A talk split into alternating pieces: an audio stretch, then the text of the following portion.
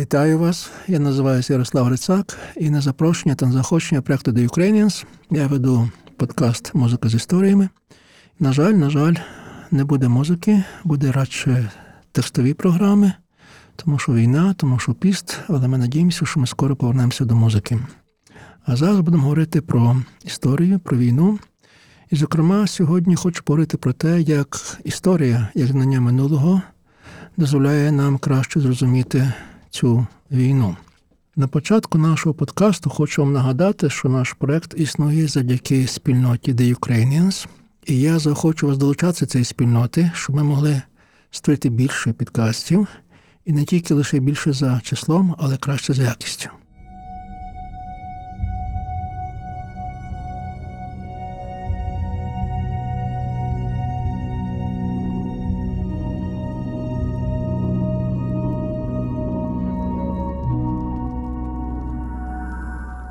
А тепер переходимо до теми нашої сьогодні розмови, і ця тема, як минуле допомагає нам зрозуміти цю війну. Почнемо з того взагалі, що питання, що може історія. Ну, мабуть, ви всі чули цю прекрасну красиву фразу, що історія є вчителька життя, фразу, яку приписують Цицерону. Як це часто буває із е, красивими фразами, чим красивіші, тим у них менше правди. Тому що, як писав Гегель і співає Стінг, історія нас нічому не вчить.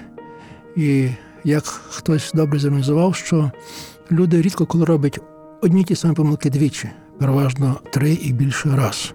Тому історія не вчителька життя, тому що ми не вчимося на своїх помилках, і насправді кожне покоління має привілей робити свої власні помилки, не оглядаючись назад. А взагалі це питання ширше, питання глибше, глобальніше, що взагалі може історія. Мабуть, ви чули про такий парадокс, який вперше сформував Блес Паскаль, відомий філософ.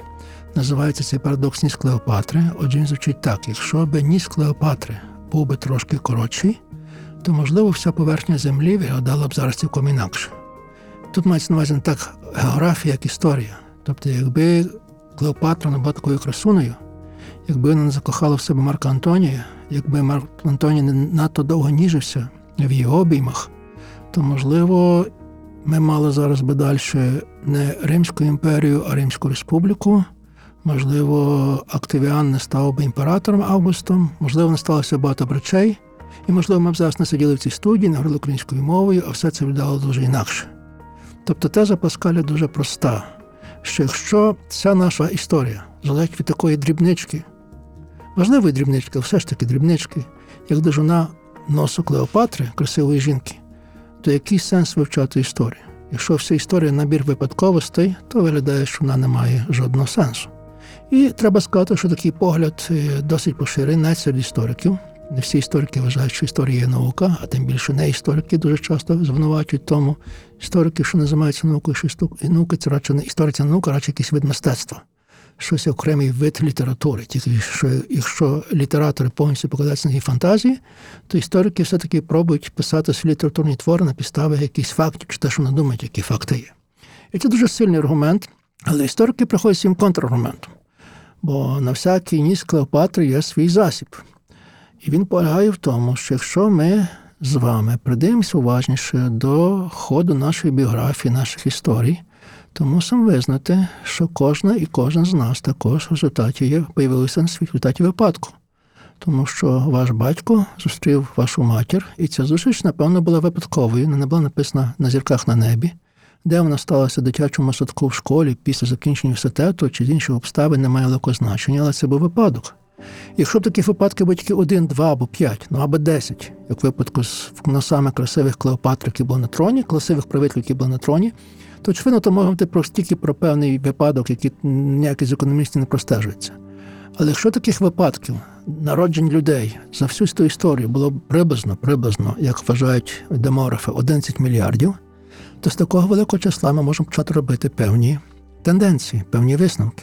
Ну, скажімо, простий висновок, який ви, напевно, десь може і розуміли, але ви з ним реально зустрічалися, тому його можна озвучити.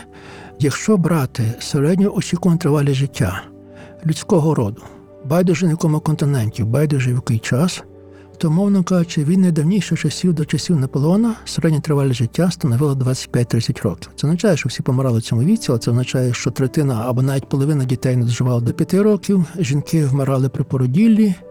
Чоловіки вмирали від е, ран на полі бою, причому не на самому полі бою, а вже після бою, тому що рани загоювалися, їм мали смертельний характер. Люди вмирали від таких зараз нібито невинних хворіб, як, скажімо, запалення легенів чи щось інше, бо пенициліну не існувало. Додайте, що тут е, постійні постійні е, епідемії, порівняно з яким е, ковід виглядає дитячою іграшкою, також нестача продуктів, е, часті повторення голодів, голодоморів, і маєте загальний ефект 25-30 років. Це такий майже вирок людському роду. От е, життя було, як, як писав Гоббс, було nasty, brutish and short, паскудне, брутальне і коротке. Я кажу трошки інакше, життя було тяжке, але слава Богу, коротке. Але від часів Наполеона, десь після поразки Наполеона в 120-му році, починається щось інше, починається вперше рости тривалість людського життя очікувано. На заході до кінця 19 століття нас зросла до 50 років. До кінця 20 століття в країнах G7 очікувана тривалість життя досягла несподіваних, е, майже неймовірних 83-85 років.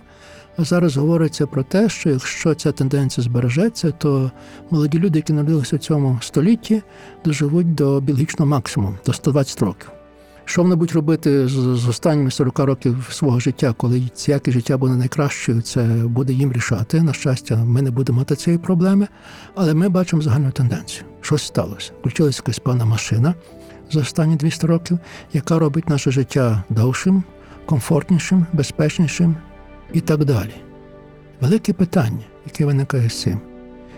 Якщо наше життя стає краще і комфортніше, чи це означає, що воно також стає аж таким безпечнішим? Якщо ми називаємо ці зміни 200 років і називаємо це справедливо прогресом, поступом, то це означає, що цей прогрес може бути без катастроф. Тому що, нагадаю, в останні 200 років, а навіть в останні 100 років, людство зазнало двох найбільших воїн в своїй історії дві світові війни. Перша і друга війна. Зараз ми стоїмо на порозі, можливому порозі світової війни. Тобто загальне питання, ключове питання, філософське питання, скажімо так, полягає в тому, чи можливий прогрес без катастроф. І чи взагалі війни не є постійним супутником людської історії. Отже, я хочу зараз з вами коротко поговорити про результати одного проєкту, який дає можливі відповіді, дуже правдоподібні відповіді на такі подібні і на такі і подібні питання. Цей проєкт називається Correlates of War, пишеться як е, корова по-англійськи COW. І цей проєкт, який започаткували ще в 60-х роках минулого століття група американських політологів істориків із Мічиганського університету. І вони збирали дати, дати, різні дати велику базу даних про війну останні 200 років, саме того часу, коли ми говоримо про цей прогрес. Різні дати, різні показники, тривалість воїн, кількість задіяних сил, ресурси і таке все інше, все, що можна собі вити про війну, що можна порахувати. І на основі цієї бази даних, яка вже зібрала війни, дані про останні 200 років, можемо робити певні дуже обережні висновки, але тим не менше висновки правдоподібні, і що більше ці висновки дають нам змогу собі уявити про характер цієї війни про можливий її перебіг і наслідки. Отже, я почну з першого питання, питання дуже важливого, яке я вже порушив, чи взагалі можливий прогрес без воєн. Або в ширшому випадку, чому війни? Чому трапляються такі війни? Маємо тут дві великі філософські школи. Одна школа, і умовно скажемо, назвемо це школа Гоббса, автора відомого твору Леофан. Ця школа вважає, що людина є погана від природи, зла від природи. Те, що би християни називали першородним первородним гріхом, а Фройд називає геном до насильства. Тобто в кожному у нас сидить зерно насильства, і якщо яким чином сьогодні обмежувати, то ми неминуче будемо вести війни один з одним. Тобто те, що назвав Гоббс, ситуація природня людського роду це війна всіх проти всіх. І, власне, держава й тому появляється, щоб обмежити це насильство і вести у певні рамки.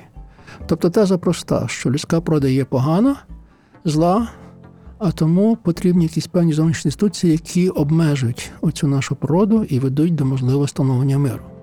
Інша школа, школа Жан-Жака Руссо, вважає, що навпаки, люди природи добрі. Та була раса, чиста, чиста дошка, яку можна писати все. Але, на жаль, на жаль, історії, суспільні стосунки пишуть на цій дошці погані тексти, і головною причиною є поява приватної власності, тому що війни виникають з бажання мати щось, що не маєш ти, а має твій сусід чи твої сусіди. Мовно кажучи, що винними є не люди, а самі інституції. Забери ці інституції чи зреформуй їх, і будеш мати ситуацію вічного миру.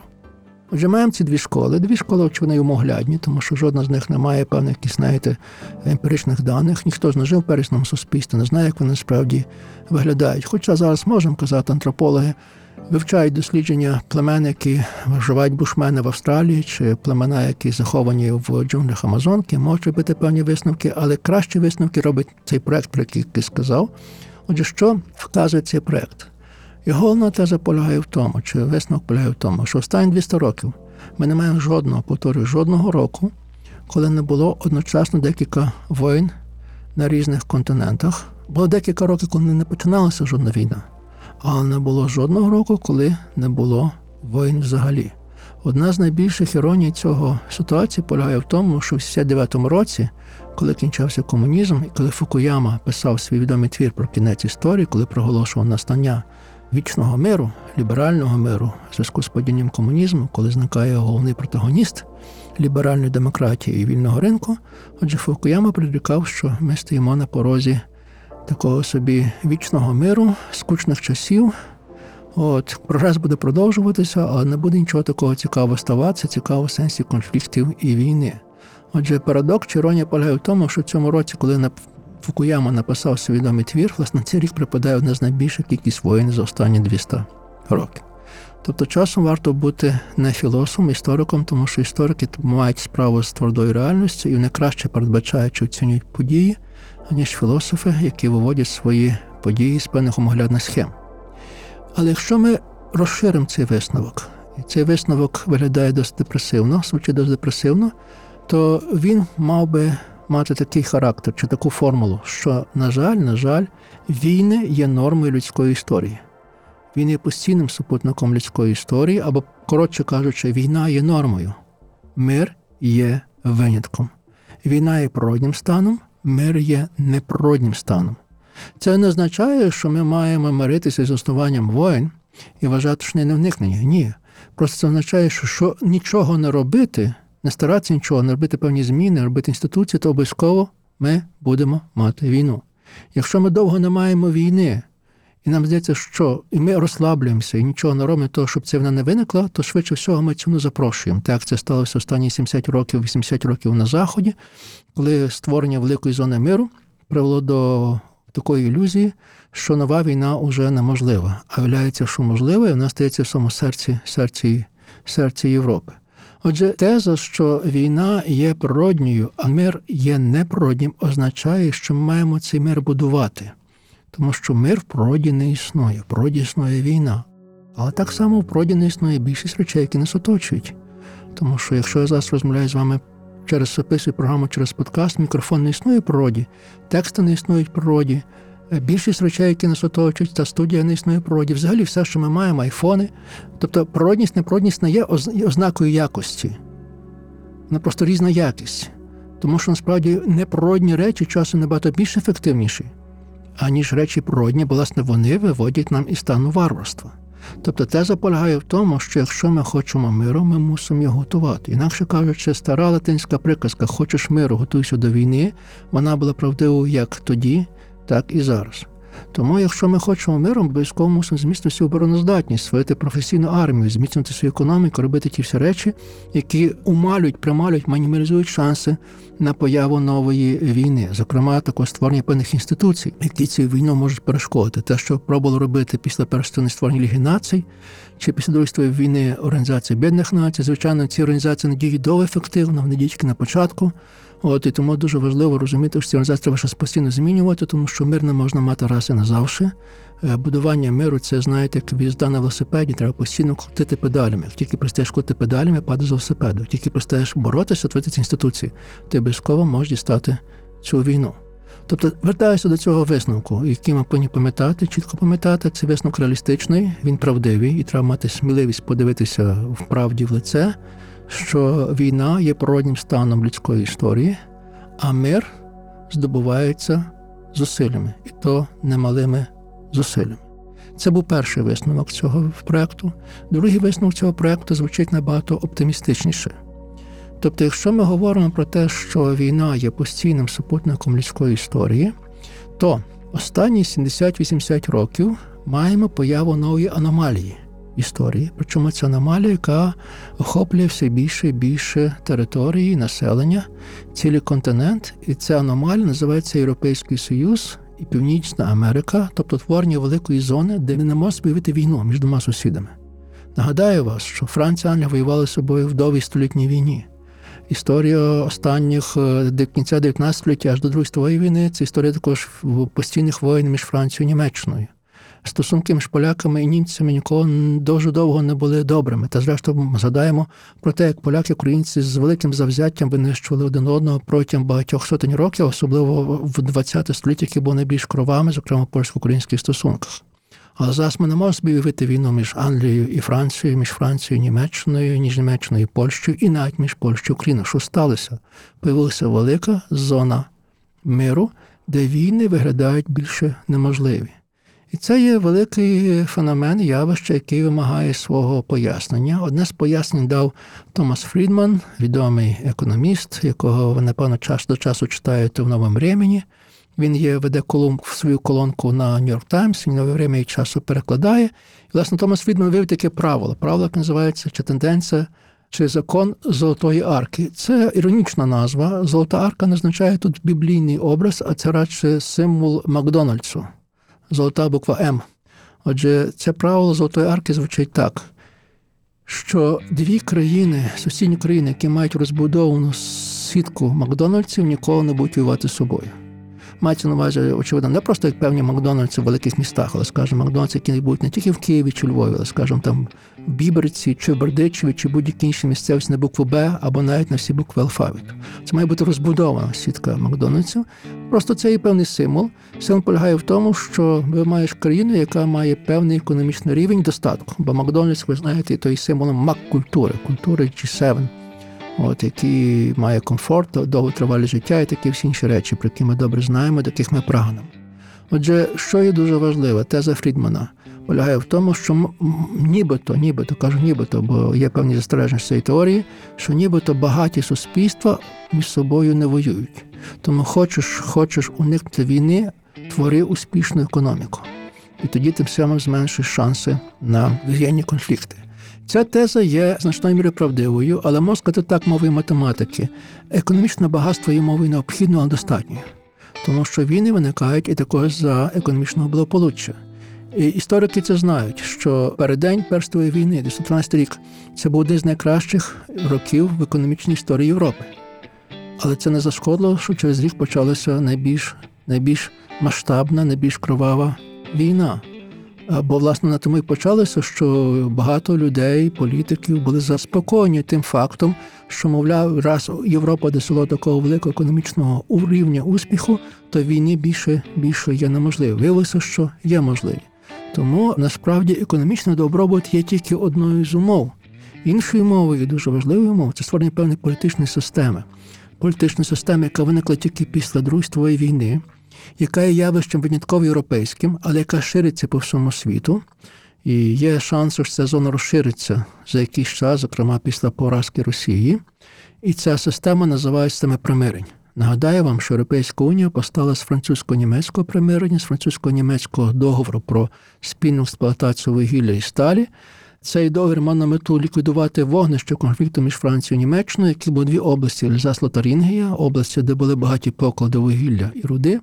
І, власне, за це боролися між собою Франція і Німеччина, зокрема, бо ми розуміємо, що в 20 столітті всі воїни високотехнологічні, отже, не мають мати під собою велику промислову базу, але за Сторінг є такою базою. Іронія полягала в тому, що більшість е, мешканців цієї території Затодрінгії вважали себе французами, але серед них було багато німецькомовних. Це був такий собі французько-німецький Донбас. Вони очевидно, що і Франція, і Німеччина мала історичні причини, і лінгвістичні причини вважати ці території своєю, і це володовоїн. Власне, що утворення цієї системи французько-німецького примирення сама цього договору ліквідували вогнище вогнище конфлікту. До цього договору приєдналися країни Бенілюксу та Італії. Власне, з цього договору, з цієї системи виникла майбутня Європейська унія. Вона вважається ядром цієї унії. Ця система примирень між Францією і Німеччиною була поширена на німецько-польське примирення. Нагадаю, відомий епізод про те, як польський і німецький писк помінялися собою листом, де взаємно простили на одного і вибачилися один від імені своїх народів. Очевидно, е, в польсько-українському випадку має виняткове значення заява Єжи Гедриця, редактора польської культури, який в 51-му році сказав важливу формулу, виявив важливу формулу, що для добра Польщі мусимо визнати, що Вільнюс литовське, а Львів українське місто. І власне ця формула, яка тоді вважалася не те, що не те, що неможливою, а вважалася зрадою.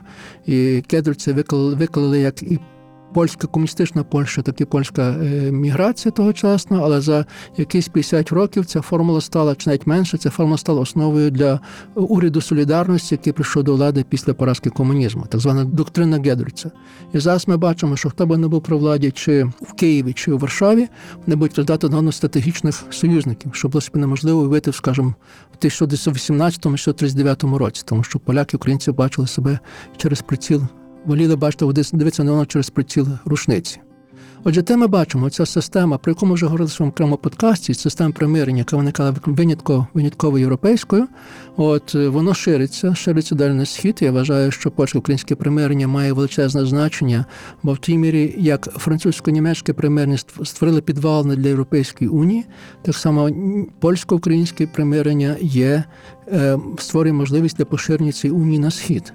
І коли ми говоримо про те, що треба творити спеціальні умови е, для того, щоб був мир, зокрема мир на Україні, то ми розуміємо, що входження України в Європейську Унію і НАТО це не є якась просто захцянка, не є якісь просто справа мати кращі комфорти, комфорти, комфортні умови, хоча це також дуже дуже легітимні е, вимоги і очікування. Насправді, входження України в Європейську Унію і НАТО це входження в зону миру. Це вирішення питання питання безпеки, фундаментальне питання, без якої без вирішення неможливе існування будь-якого будь-якого суспільства. І я вважаю, і зрештою не я, і думаю, що ця війна і власне створює ці виняткові можливості, коли Україна зрештою зрештою війде у цю зону. В цьому ситуації виникає велике питання, що робити з Росією? Чи Росія може може, може вийти цю систему примирення. Я про це говорив в окремому підкасті. Я прошу до цього повернутися цього підкасту послухати, але просто скажу одну загальну тезу, що ми розумілися. Так, примирення треба починати, а це означає, що примирення буде зараз. Вона неможлива при Путіну. Путін має зазнати повного покарання поразки за цю війну. Примирення може початися тільки ніхто з французьких інтелектуалів чи політиків не думав про примирення з Німеччиною за Гітлера. Умови мало бути, що Гітлер мав відійти від влади, зазнати повної поразки. Німеччина мала відчути гіркоту капітуляції. Так само з випадку Росії. Примирення не буде зараз по сучасних умовах, тому спочатку має бути мир, перемога, мир, а тоді вже перемир'я. А друга теза дуже важлива: перемир не станеться зразу і зразу і тут. Примирення це процес, який вимагає хоча б одного і другого покоління, але треба принаймні щось почати. І ключовою мовою цього цього початку, цього діалогу має бути чітка заява, чи то російської опозиції, чи то майбутньої російської влади, що Росія не має жодних територіальних претензій ані до України, ані будь-якого своїх сусідів. Воно кажучи, так само, як Гедрес сказав, що добра у Польщі Зверніть увагу, він казав, добра Польща, не добра України чи Литви. Добра Польщі. Львів має бути українським містом, а Вільнюс має бути литовським містом. Так само російська політика, нова еліта політична постпутінська має чітко визнати, що для добра Росії, самої Росії, Донбас і Крим є українська територія. Ми почули цю заяву останні місяці, останні тижні від Навального. Звичайно, запізно, запізно, краще пізно, аніж аніж ніколи. Можемо сподіватися, можемо сподіватися, що ця заява може послужити початком, вступним квитком для такого примирення, але зрештою треба прожити, побачити. А зараз нам треба головним чином, головним це виграти цю війну, іти до шляху цього примирення. Яким буде це примирення, яким буде мир, як ми собі цявляємо, які ми про це будемо мати окремий окремий подкаст, але просто хочу дуже важливо цю тезу підкреслити, що ми маємо певний виняток. Виняток, який стає, може стати нормою для майбутнього цього світу, це поява і розширення зони миру. І ми розуміємо те, що сучасна війна між Росією і Україною це не тільки війна, яка стосується долі України і Росії, це війна, яка стосується долі всієї Європи як проекту. Та що тут говорити, це війна, яка стосується майбутнього всього світу. І українська перемога власне створює умови для розширення цієї системи миру і переходу до такого сталого миру. Але про це поговоримо окремо. На цьому ми закінчимо розмову про дві тенденції е, сучасних воїн.